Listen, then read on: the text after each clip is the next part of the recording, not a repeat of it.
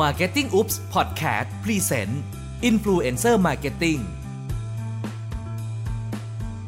เมื่อทุกวันนี้ผู้บริโภคเชื่อแบรนด์น้อยลง และหันไปเชื่อรีวิวของอินฟลูเอนเซอร์บนโซเชียลมีเดียมากขึ้น เราจึงอยากชวนคุณไปทำความรู้จักกับศาสตร์และศิลป์ของกลยุทธ์ Influencer Marketing ที่นับวันจะเป็นเครื่องมือทางการตลาดที่ทรงพลัง สวัสดีครับ กลับมาพบกับผมอีกครั้งนะครับ กิติพัฒน์มหาพันธ์กับพอดแคสต์ของ Marketing Oops ในหัวข้อ Influencer Marketing ตอนนี้จะเป็น episode ที่ 3 นะครับ episode นี้ผมตั้งชื่อว่า Marketing Communication กับ Human Communication จาก episode ที่แล้วนะครับ เราพูดเกริ่นๆนะครับ ถึงเรื่องจิตนอกสำนึก หรือ unconscious mind นะครับที่ที่ influence ทำงานอยู่นะครับ หรือกำลังจะบอกว่าคนเราทำอะไรเนี่ยมันมีอะไรมากกว่าเหตุผล บางทีมันก็ไม่มีเหตุผลก็ได้นะครับ หัวข้อวันนี้นะครับ จะพาไปพูดถึงเรื่องนี้โดยเฉพาะนะครับ ในหัวข้อ marketing communication กับ human communication นี้กำลังจะพูดถึงอะไรนะครับ ผมกำลังจะพูดถึงว่า marketing communication เนี่ยเรามี เครื่องมือการสื่อสารการตลาดมากมายที่อยู่ภายใต้ marketing communication นะครับ แต่ผมจะบอกว่า influencer marketing เนี่ย บางทีเราอาจจะบอกว่าไม่ได้อยู่ภายใต้ marketing communication ก็ได้ ซึ่งผมจะบอกว่า influencer marketing ควรจะอยู่ภายใต้ human communication ซึ่ง human communication นั้นมี รากฐานที่ลึกมากกว่านะครับ เพราะอะไรนะครับผมจะบอกว่าทฤษฎี marketing communication เนี่ยมันเริ่มมีมาเมื่อประมาณแค่ 100 ปีที่แล้วเท่านั้นเองนะครับ ซึ่งเครื่องมือการตลาดต่างๆเนี่ยก็ถูกต่อยอดและปรับปรุงมาเรื่อยๆ บนแนวคิดนี้นะครับ ทีนี้แนวคิดนี้เป็นยังไงนะครับ จริงๆ แนวคิดนี้ถูกคิดมาจากบนหลักคิดที่ว่าเราสื่อสารแบบ broadcasting นะครับ คือเราเริ่มมีสื่อ broadcast เนี่ย อย่างวิทยุเนี่ยประมาณสัก78 ปีก่อนนะครับประมาณ 100 ปีก่อนนะครับแล้วก็ 78 ปีก่อนเนี่ยเริ่มมีโฆษณาเกิดขึ้นนะครับส่วน 4P หรือ Marketing Mix ที่เรารู้จักกันเนี่ยเพิ่งเริ่มมามีเมื่อ 59 ปีก่อนเท่านั้นเองนะครับถ้านับถ้านับย้อนไปไกลกว่านั้นแล้วกันนะครับยุคของ Print นะครับซึ่งเราเริ่มมีการพิมพ์เกิดขึ้นเนี่ยก็ก็แค่ 300 ปีก่อนนะครับแต่ว่า 300 ปีก่อนเนี่ยเราไม่ได้ทำในเชิงของ Commercial แปลว่า Marketing เครื่องมือการตลาดวิธีการคิดแบบการตลาด มักจะมาจากรากฐานแบบ broadcasting เท่านั้นเอง แล้วเราก็ปรับปรุงมาเรื่อยๆนะครับ แต่ทำไมผมบอกว่า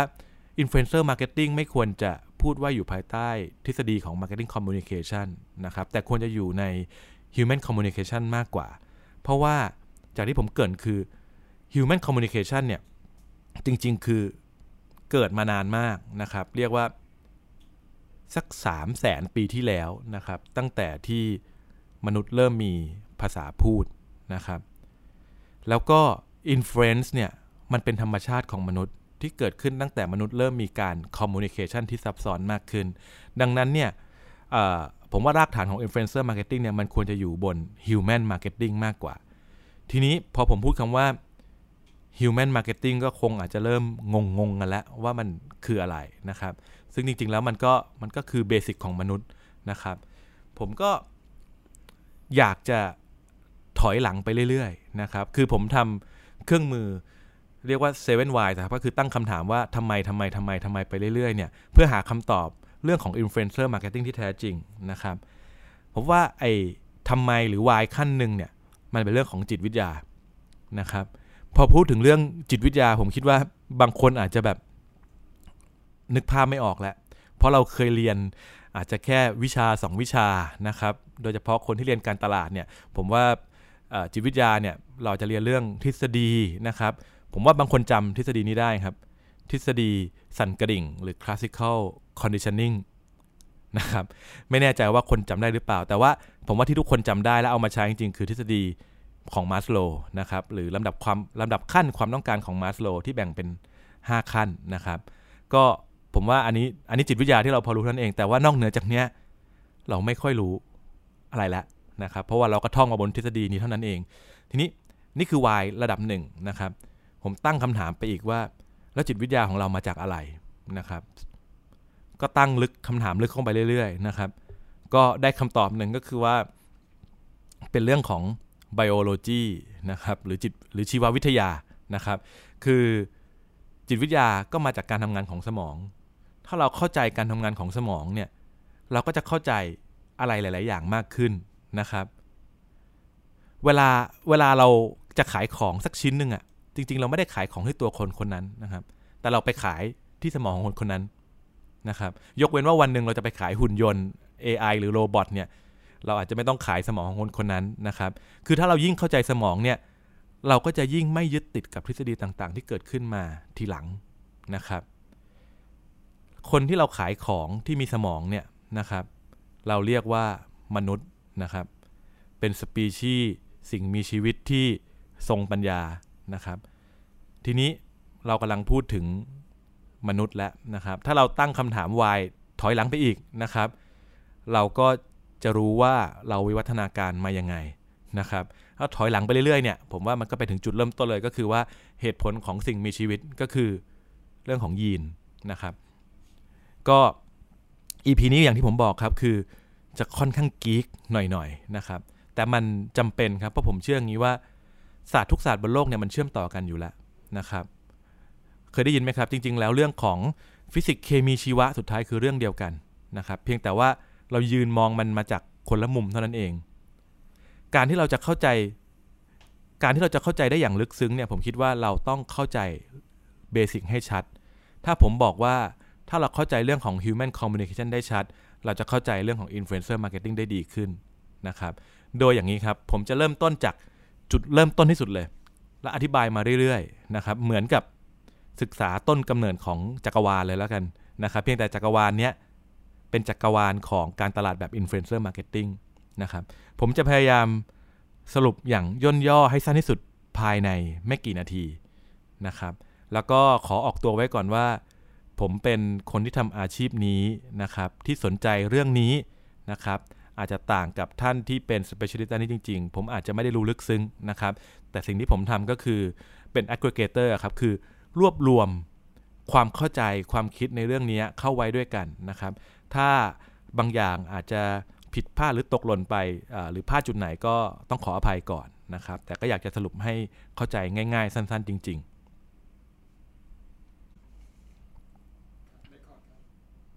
ก็การสรุปครั้งนี้ครับมาจากไหนนะครับ ผมต้องเล่าที่มาก่อนว่ามาจากหนังสือ 3 ชุดด้วยกันนะครับ ที่ผมรู้สึกว่าผมอ่านแล้วผมได้ wake up call หลาย ๆ อย่างนะครับ จนกลายมาเป็นเนื้อหาใน EP นี้ในที่สุดนะครับ หนังสือ 3 เล่มนั้นนะครับ ที่ผมแนะนำนะครับ เล่มเล่มแรกนะครับ ชื่อยีนเห็นแก่ตัวหรือ Selfish Gene นะครับของริชาร์ดดอลกินส์นะครับหนังสือเล่มนี้เป็นหนังสือที่พาเราไปรู้จักจุดกำเนิดเริ่มต้นของสิ่งมีชีวิต แล้วก็เหตุผลของวิวัฒนาการนะครับของสิ่งมีชีวิตต่าง ๆ นะครับ ซึ่งเล่มนี้มัน วิทยาศาสตร์มาก ๆนะครับ แต่ว่ามันเป็นจุดเริ่มต้นที่ดีมากๆนะครับ ชุดที่ 2 ก็คือหนังสือที่ชื่อว่า 500 500 ล้านปีของความรักนะครับ หนังสือชุดนี้มีอยู่ 2 เล่มของคุณหมอเอลนะครับ หรือนายแพทย์ชัชพลนะครับ เกียรติขจรธาดานะครับ หนังสือเล่มนี้ผมชอบมากนะครับ หนังสือเล่มนี้พูดถึงจิตวิทยาของมนุษย์นะครับ ที่เชื่อมต่อกับเหตุผลของวิวัฒนาการต่างๆ หนังสือเล่มนี้เนี่ยก็จะค่อนข้างหนักไปทางจิตวิทยา นะครับ แล้วก็หนังสือเล่มสุดท้ายเป็นหนังสือที่ทุกท่านรู้จักกันดีก็คือเซเปียนส์นะครับประวัติย่อของมนุษยชาตินะครับของยูวัลโนอาห์ ฮารารีนะครับเล่มนี้ดังมากแล้วก็ทุกท่านคงอ่านกันแล้วนะครับ ว่าด้วยเรื่องของการเดินทางวิวัฒนาการของเผ่าพันธุ์ ที่ชื่อว่าโฮโมเซเปียนส์หรือมนุษย์เรานั่นเองนะครับ ถ้าได้อ่านหนังสือสามชุดนี้จบเนี่ยครับ ผมว่าทุกท่านเนี่ยอาจจะสนใจแล้วก็ไปหา อ่านหนังสือที่เป็นเชิงของ behavioral economics หรือเศรษฐศาสตร์พฤติกรรมเนี่ยเล่มอื่นๆได้สนุกมากนะครับ เพราะว่าหนังสือ 3 เล่มเนี้ยมันจะทำให้เราเข้าใจพื้นฐานทุกอย่างได้เป็นอย่างดี แล้วก็สามารถจะเชื่อมต่อส่วนที่เหลือเข้าไว้ด้วยกันได้ เอาละครับ เรามาเริ่มเข้าใจจุดเริ่มต้นของคำว่า influence กันก่อนนะครับ โดยที่ผมจะเริ่มเล่าจากจุดกำเนิดของจักรวาลนะครับ โดยผมอาจจะเล่าเป็นบุลเลตไปเรื่อยๆนะครับ บนพื้นฐานของสิ่งมีชีวิตนะครับ ทุกสิ่งมีชีวิตบนโลกเนี่ย เกิดมามีวัตถุประสงค์เดียว คือสืบทอดยีนของเราต่อๆไปนะครับ ซึ่งจะเป็นอย่างนั้นได้เนี่ยก็ต้องมีการต่อสู้ตามธรรมชาติ ก็คือการคัดสรรตามธรรมชาตินะครับทำให้ยีนสามารถสืบทอดยีนที่ดีสุดออกไปได้นะครับ เราจะเรียกสิ่งนี้ว่าวิวัฒนาการนะครับ จากสิ่งมีชีวิตเซลล์เดียวเนี่ย เราเริ่มวิวัฒนาการมามีเนื้อมีหนังนะครับ เริ่มมีผู้ล่ากับผู้ถูกล่าเนี่ยการจะเอาตัวรอดได้เนี่ยเราต้องเริ่มเคลื่อนไหวนะครับ การจะเคลื่อนไหวได้จะต้องมีส่วนสั่งการ ซึ่งก็คือการเกิดขึ้นของอวัยวะที่ชื่อว่าสมองนะครับ สิ่งมีชีวิตชั้นสูงหน่อยนะครับ จะเคลื่อนไหวได้เอง จะต้องมีสมองนะครับ มันจะต่างจากพืชนะครับ เราจะเห็นว่าพืชเป็นสิ่งมีชีวิตที่ไม่ต้องเคลื่อนไหว มันเลยไม่ต้องมีสมอง นี่คือเริ่มต้นของ การมีสมองของเรานะครับ ตามทฤษฎียีนเห็นแก่ตัวนะครับ ตัวเราหรือเนื้อหนังของเราทั้งหมดเนี่ยประกอบด้วยเซลล์ต่างๆนะครับ เป็นเครื่องจักรที่ชื่อว่าเครื่องจักรที่มีชีวิตนะครับ เครื่องจักรเนี้ยเกิดมาเพื่อเพื่อแค่รับใช้วัตถุประสงค์อย่างเดียวก็คือการอยู่รอดของยีนนะครับ ในแบบที่เราไม่รู้ตัว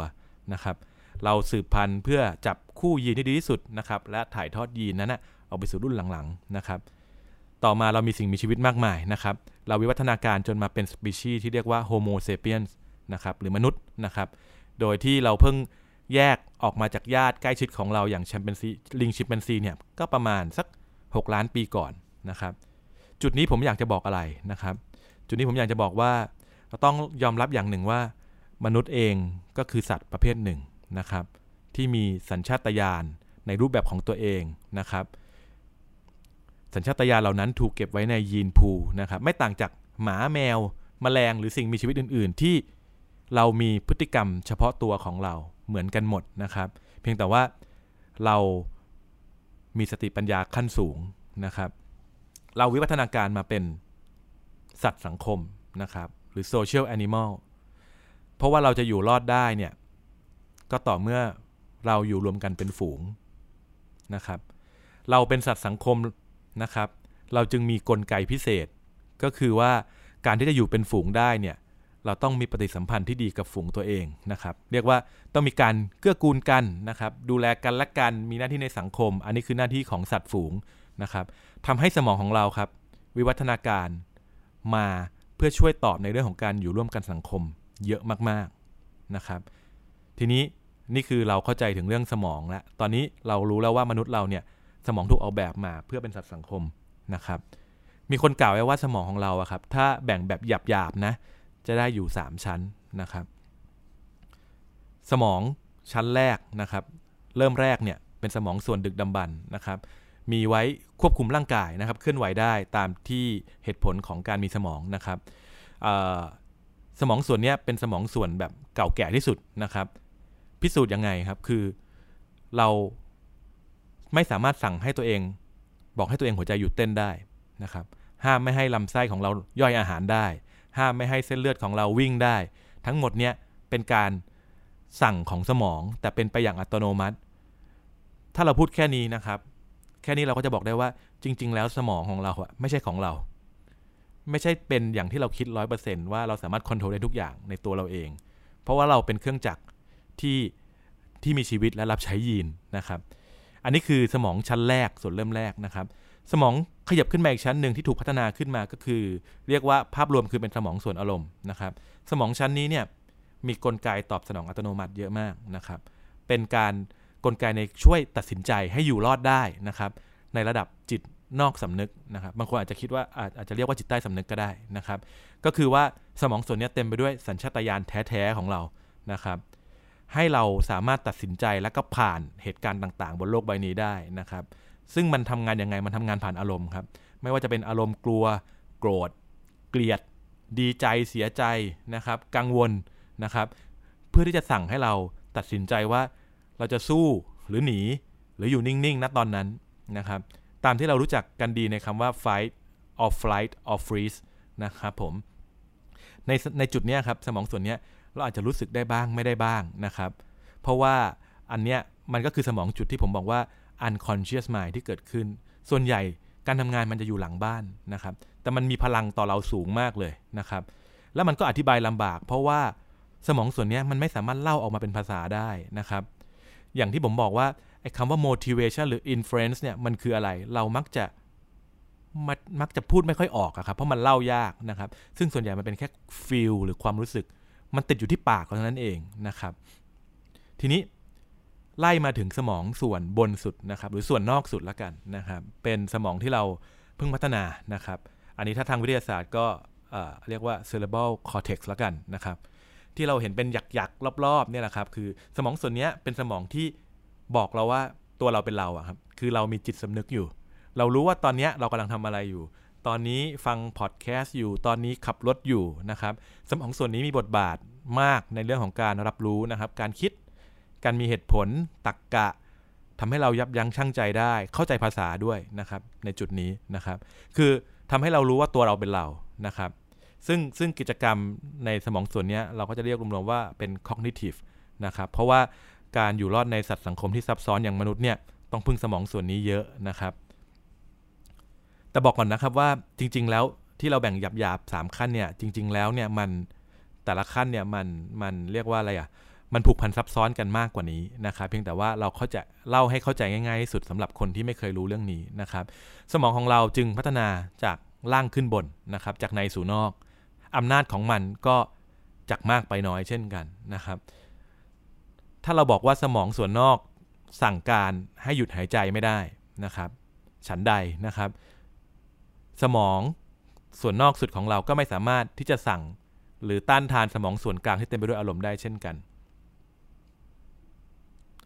จริง ๆ แล้วทุกการตัดสินใจของเรานั้นนะครับ เกิดจากสมองส่วนตรงกลางเนี่ยครับก็คือส่วนอารมณ์ เพียงแต่ว่ามันทำงานหลังบ้านแบบที่เราไม่รู้ตัว กลับมาที่จุดที่เราบอกว่าเราเป็นสัตว์สังคมนะครับที่ออกแบบ ถูกออกแบบมาให้มีกลไกพิเศษในการเกื้อกูลเกื้อกูลกันนะครับ ดูแลกันและกันนะครับ แต่ละคนต้องมีหน้าที่ในสังคมนะครับ สิ่งที่เราเกลียดที่สุดเลยนะครับ ก็คือการถูกขับออกจากฝูง เพราะในอดีตเนี่ยการถูกขับออกจากฝูงหมายถึงความตายเท่านั้น เราเป็นสัตว์ที่ไม่ได้มีอาวุธอะไรเลยนะครับ อาวุธของเราคือการอยู่ร่วมกันเป็นสังคมนะครับ หลาย ๆ อย่างนะครับ พฤติกรรมของเรานะครับ ต้องบอกว่า หลายท่านอาจจะเคยฟังนะครับ พฤติกรรมของเราเนี่ยในปัจจุบันเนี่ยจริง ๆ แล้วเนี่ยเป็นพฤติกรรมที่ยังอยู่มาตั้งแต่สมัยโบราณ ตั้งแต่ยุคหินนะครับ หรือยุคเข้าป่าล่าสัตว์ เก็บของป่านะครับ ที่เรียกกันว่า hunter and gatherer นะครับ คือพฤติกรรมหลายอย่างของเราที่ฝังอยู่ในยีนของเราเนี่ยผ่านมาทางสมองของเราเนี่ยมันยังสืบทอดมาถึงยุคนี้นะครับ แม้ว่าหลาย ๆ อย่างมันไม่สอดคล้องกับปัจจุบันแล้วก็ตามนะครับ เพราะว่าเพราะว่าอะไรเพราะว่า เราวิวัฒนาการตามนวัตกรรมที่เกิดขึ้นไม่ทันนะครับ บางอย่างมันจึงดูไร้เหตุผลนะครับ เช่น เช่นทำไมเราชอบกินอะไรหวานๆทั้งที่รู้ว่าเรากินแล้วอ้วนนะครับ เพราะสมัยอดีตเนี่ยของหวานมันหายากมากเลยน้ำตาลมันหายากมากนะครับ แต่ว่าอของหวานความหวานเนี่ยมันอยู่ในผลไม้ ซึ่งมันอยู่บนต้นไม้นะครับ แล้วมันเป็นแหล่งพลังงานที่สมัยก่อนคือดีมาก แต่มันหายากมากเพราะว่าสัตว์อื่นมักจะเอาไปกินหมดก่อน นะครับ ไม่ว่าจะเป็นนกจะลิงหรืออะไรก็แล้วแต่นะครับ หรือว่าพฤติกรรมแบบที่เราเห็นว่าคือ ถ้าเราเจอใครกำลังวิ่งหนีมาเป็นกลุ่มแล้วเราอะจะอยู่เฉยๆไหมเราไม่อยู่เฉยๆเราจะวิ่งตามเขาด้วย เพราะเราไม่รู้ว่าจะเกิดอะไรขึ้นนะครับ นั่นเป็นเพราะว่าอะไร เป็นเพราะว่าไอ้คนที่ไม่ทำตามฝูงหรือไม่วิ่งตามฝูงเนี่ยสูญพันธุ์ไปหมดแล้ว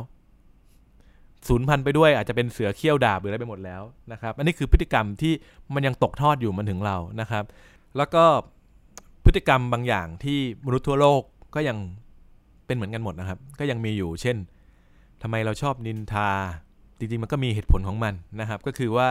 มันคือการนินทาคือการสร้างสมดุลของสังคมนะครับ ไม่ไม่ให้ใครออกนอกลู่นอกทางนะครับ โดยเฉพาะเพศหญิงนะครับ มักจะนินทามากกว่า ซึ่ง การนินทาจริง ๆ คือธรรมชาติที่สำคัญของมนุษย์นะครับ เราเรายังไงก็ต้องนินทาครับ ทีนี้การจะไม่ถูกขับออกจากฝูงได้เนี่ยเราวิวัฒนาการให้ต้องมีพฤติกรรมสอดคล้องไปกับฝูงนะครับ อันนี้สำคัญนะครับ สมองของเราถูกออกแบบมาเพื่อให้อยู่ร่วมกันในสังคมได้ดีนะครับ เพราะว่าให้ภาพรวมของฝูงยังอยู่ได้ การจะอยู่ร่วมกับฝูงได้ เราจะใช้การกระทำของผู้อื่น มาตัดสินพฤติกรรมของเรา อันนี้ keyword นะครับ อิทธิพลของคนอื่นจึงสำคัญมากนะครับ จนแทบให้เราตัดสินใจอะไรเนี่ยครับจากอิทธิพลของคนอื่นนะครับ หรือจะบอกว่าเราคิดด้วยสมองคนอื่นก็ย่อมได้นะครับ เราพัฒนามาแบบนี้นะครับ ก็คือแบบเดียวกันครับที่เคยยกตัวอย่างคือทำไมเราเห็นคนต่อคิวยาวๆเราก็ต้องไปต่อนะครับ เพราะว่า พอพิสูจน์แล้วว่าคนอื่นน่ะพิสูจน์มาแล้วเหมือนกัน ว่ามันดีนะครับ จริง ๆแล้วการต่อคิว คนอื่นอาจจะคิดแบบเดียวกับเราก็ได้นะครับ มันเป็นงูกินหางไปเรื่อยๆ แต่ว่ามันเป็นพฤติกรรมที่บอกว่าเราจะเชื่อในสิ่งที่คนอื่นพิสูจน์แล้วว่ามันโอเคนะครับหรือหรืออาทิเช่นนะครับ ถ้าสมมุติเราอยู่ในฮอลล์นะครับ เราตบมือเพราะคนอื่นเขาตบมือ เราลุกขึ้นยืนเพราะคนอื่นเขาลุกขึ้นยืนนะครับ ทั้งหมดเนี่ยเพราะเราไม่อยากแตกออกจากฝูง จริงๆแล้วเราอาจไม่ไม่อยาก ตบมือก็ได้นะครับ เป็นต้นนะครับ นอกจากนั้นนะครับโฮโมเซเปียนเนี่ยมีทักษะพิเศษอีกอันหนึ่งครับ ที่สำคัญมากก็คือทักษะในการอ่านใจนะครับ โอนและรับโอนความคิดให้กับคนอื่นนะครับ ไม่นานนี้นะครับก็มันมีการค้นพบเซลล์ในสมองอันหนึ่งที่ชื่อว่าเซลล์สมองกระจกนะครับ หรือ mirror neuron นะครับ อันนี้ผมอ่านมานะครับ มันมีการทดสอบด้วยวิธีแบบ สมัยใหม่หรือ neuroscience เนี่ยคือการสแกนสมองเพื่อดูว่าจุดไหนที่สมองมันแอคทีฟมันมีค่าออกมานะครับเขาบอกว่าการที่เราสื่อสารซึ่งกันและกันเนี่ยเซลล์สมองของคนที่สื่อสารออกไปกับคนที่รับสารเนี่ยเวลาเราสแกนเนี่ยมันจะเกิดขึ้นในตำแหน่งเดียวกันพอดีนะครับ เช่น สมมุติว่าเราเห็นคนยกมือนะครับ ถ้าเราสแกนสมองของคนยกมือเนี่ยมันก็จะมีภาพแบบหนึ่งเหมือนกัน ทีนี้ ถ้าเราไปสแกนสมองของคนที่มองคนอื่นยกมือเนี่ย ปรากฏว่าการสแกนสมองเนี่ยมันอยู่ในกราฟหรือรูปแบบเดียวกันพอดิบพอดีนะครับ อันนี้คือเป็นเเรื่องของวิทยาศาสตร์ที่บอกว่าจริง ๆ แล้วเราเรามีการถ่ายโอนความคิด เรามีอิทธิพลต่อกันเนี่ยเยอะมากนะครับ เป็นการพิสูจน์ว่าเราอะมีทักษะที่น่าทึ่งก็คือการเข้าถึงคนอื่นได้เก่งมากนะครับ ยกตัวอย่างให้เห็นง่าย ๆ ครับ ผมว่าหลาย ๆ ท่านเคยเป็นคือ เราเห็นคนข้างๆหาว สักพักเดียวอะเราจะหาวด้วย หรือว่าเราดูหนังนะครับ เราเห็นพระเอกนางเอกเศร้านะครับ เราเศร้าตามไปด้วยนะครับ เราเห็นฉากบาดเจ็บ เจ็บปวด เราจะรู้สึกแบบแป๊บไปด้วยเลย แต่จริงๆเราไม่ได้เจ็บ แต่จริงๆเรารู้สึกแต่ถ้าถ้าเราสแกนสมองเนี่ยมันคือจุดเดียวกัน นะครับนี่คือการถ่ายโอนความรู้สึกของสัตว์สังคมที่ชื่อว่ามนุษย์นะครับ มันประยุกต์เอาไปใช้อะไรได้บ้างนะครับ จริง ๆ แล้วในโฆษณาเราอาจจะเห็นนะครับ ถ้าเราเห็นนางแบบสะบัดผมเนาะจริง ๆ แล้วอะภาพของเราอะเราก็เห็นเหมือนตัวเองสะบัดผมตามไปด้วย เพียงแต่ว่ามันทำงานอยู่ใต้ใต้สำนึกของเราเราไม่รู้ตัวทำให้บางซีนโฆษณาของเราเรารู้สึกว่าแบบ เอ๊ะทำไมยังทำอยู่นะครับ เราไม่เคยเอาซีนแบบนี้ออกเลย แต่มันได้ผลจริง ๆนะครับ สรุปก็คือจากที่เล่ามาทั้งหมดเนี่ยครับ เราอะเป็นลิงเจนสังคมเราใช้คำนี้นะครับ ที่เรียนแบบกันและกันตั้งแต่ถือกำเนิดเลย พฤติกรรมของเราอะครับ ไม่ได้เป็นแบบมี แต่เป็นแบบวีนะครับ การใช้ภาษาของเราก็เช่นกันนะครับ การใช้ภาษาของเราเนี่ยมันเริ่มมาจากวิวัฒนาการมาจากการพึ่งพาอาศัยกันและกันเหมือนกัน ก็คือ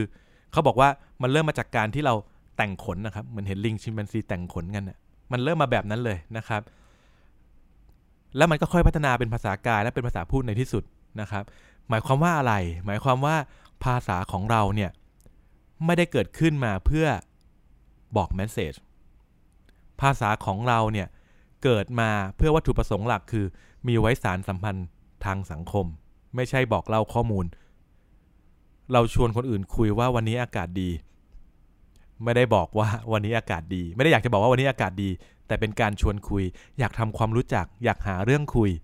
นี่คือภาษาของเรานะครับ เพราะฉะนั้นเนี่ยการภาษาของเราเนี่ยมันพัฒนาการในที่สุดนะครับ ไม่ว่าจะเป็นภาษากายหรือภาษาพูดเนี่ยเป็น human communication นะครับ human communication เกิดขึ้นมา เพราะต้องการสารสัมพันธ์ในสังคมนะครับ เพราะเราคือโฮโมเซเปียนนะครับ สรุปก็คือสรุปอีกครั้งนะครับ เราคือสิ่งมีชีวิตที่มีสมอง ที่พัฒนามาเพื่อสร้างสารสัมพันธ์ในสังคม และเราก็ยอมรับในอิทธิพลของคนอื่นได้อย่างง่ายดาย จุดสำคัญอยู่ต่อจากนี้ครับ จุดสำคัญที่สุด ผมจะเล่าเพิ่มเติมอีกหน่อยคือ ในทางวิทยาศาสตร์เนี่ย สมองของเราเป็นอวัยวะที่ขี้เกียจมาก เราถูกพัฒนาให้ขี้เกียจครับ เพราะว่าอะไรเพราะว่าสมองเนี่ยของสิ่งมีชีวิตเนี่ยต้องการใช้พลังงานในการจัดการสูงมากนะครับ ปัจจุบันมนุษย์ใช้พลังงาน 20%ของที่เราเอามาทั้งหมดเนี่ยไปให้กับสมองนะครับ ถามว่าดีไหม จริง ๆ มันไม่ดี เพราะว่าในอดีตเนี่ยเราหาอาหารได้จำกัดนะครับ สิ่งมีชีวิตหรือแม้กระทั่งมนุษย์เนี่ยถูกวิวัฒนาการมาบางอย่างให้สมองเนี่ยลดการใช้พลังงานนะครับ หรือทำให้ตัดสินใจอะไรได้อย่างง่ายขึ้น มันเลยมีกลไกพิเศษที่ชื่อว่าทางลัด หรือ shortcut นะครับที่ช่วยให้สมองตัดสินใจแบบอัตโนมัติ ในนักวิทยาศาสตร์หลาย ๆ สาขานะครับ ก็ทำการวิจัยสัตว์หลายสปีชีส์มาก ๆ นะครับ ว่าทุกคนก็อยู่ภายใต้กฎนี้เหมือนกันนะครับ ก็คือ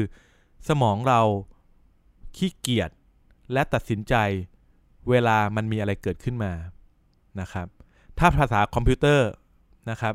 เรียกว่ามี human algorithm ของตัวเอง ด้วยความที่สมองทำงานแบบนั้นเนี่ย เราจึงมีวิธีการคิดแบบทางลัดนะครับ ถ้าหลาย ๆ คนที่เรียนจิตวิทยาเนี่ยเราเราจะเรียกสิ่งนี้ว่า heuristic กับ bias นะครับ บางคนอาจจะคุ้นกับคำนี้นะครับ ก็คือว่าเรามีช็อตคัดหรือทางลัดในการตัดสินใจหลาย ๆ อย่างเนี่ยแบบอัตโนมัตินะครับในสมองมากมายนะครับ ไม่ว่าจะเป็นตั้งแต่ส่วนการสมองส่วนการมองเห็นนะครับประสาทสัมผัสต่าง ๆ เนี่ยหรือพัฒนาการของเราเนี่ยมันอยู่กับเราทุกวินาทีนะครับ ทีนี้ผมจะพูดว่า เพราะว่าเราถูกสร้างมาให้สานสัมพันธ์กับคนอื่นในสังคม และยอมรับในอิทธิพลของคนอื่น ดังนั้นในสมองของเราจึงมี shortcut มากมายนะครับหรือทางลัดมากมาย ที่เกี่ยวข้องกับการสานสัมพันธ์ในสังคม และ influence ก็จะอยู่ในนี้ครับซึ่งการที่ผมบอกว่าเรื่องของ influence เนี่ยมันอยู่ภายใต้ขอบเขตของสมองส่วนนอกสำนึกของเราเนี่ยบางที มันจึงไม่ต้อง make sense ตลอดทุกครั้งนะครับ ซึ่งถ้าเรารู้จาก shortcut หรือทางลัดเหล่านี้ เราจะรู้ที่มาที่แท้จริงของ influencer marketing นะครับ ซึ่งมันจะนำไปสู่ episode หน้า ซึ่งผมคิดว่าเป็นหัวใจที่สำคัญที่สุดในการวางกลยุทธ์ Influencer Marketing ผมตั้งชื่อมันว่า Influencer Mix สำหรับวันนี้นะครับ ถ้ารู้สึกว่า หลายท่านที่ฟังอาจจะรู้สึก Information Overload นะครับ ผมอยากให้ลองฟัง EP เนี้ยวนๆ ซ้ำๆไปนะครับ เพราะมันอาจจะเยอะนะครับ แต่ผมอยากให้พูดจบสรุปใน EP เดียวเนี่ย ไม่งั้นพอดแคสต์นี้จะกลายเป็นเรื่องของจิตวิทยาไปนะครับ สรุปสำหรับ EP นี้นะครับ เราพูดว่า Influencer Marketing จริง ๆ แล้วควรจะมีรากฐานมาจาก Human Communication นะครับ โดยอยากให้ลืม ทฤษฎีของ Marketing Communication ไปก่อน เราพูดถึงสมองวิวัฒนาการและความเป็น Social Animal ของเรา โดยไปเริ่มต้นจากจุดแรกคือ Purpose หรือเหตุผลของสิ่งมีชีวิตทุกอย่าง ก็คือเพื่อส่งต่อยีนที่ดีที่สุดให้รุ่นถัดไป เรากลายมาเป็นสัตว์สังคมหรือ social animal ในชื่อโฮโมเซเปียนเราเกิดมาเพื่อสร้างสัมพันธ์กับคนในฝูงเป็นหลัก สมองของเรานะครับจึงพัฒนามาเพื่อสร้างสานสัมพันธ์ สิ่งที่เราเกลียดที่สุดคือการถูกขับออกจากฝูง สมองของเรามีระบบการคิดแบบ shortcut หรือทางลัด และเราก็มีระบบการคิดแบบทางลัดเพื่อสร้างสานสัมพันธ์ในสังคม ในรูปแบบต่างๆ กันไปเหมือนกัน ซึ่งทางลัดเหล่านี้นะครับหรือ shortcut เนี่ยก็คือรากฐานของ influence ที่ทำงานอยู่ภายใต้สมองส่วนนอกสำนึก เราจึงไม่รู้ตัวว่ามันมี แล้วบางทีมันก็ดูไม่ make sense สวัสดีครับ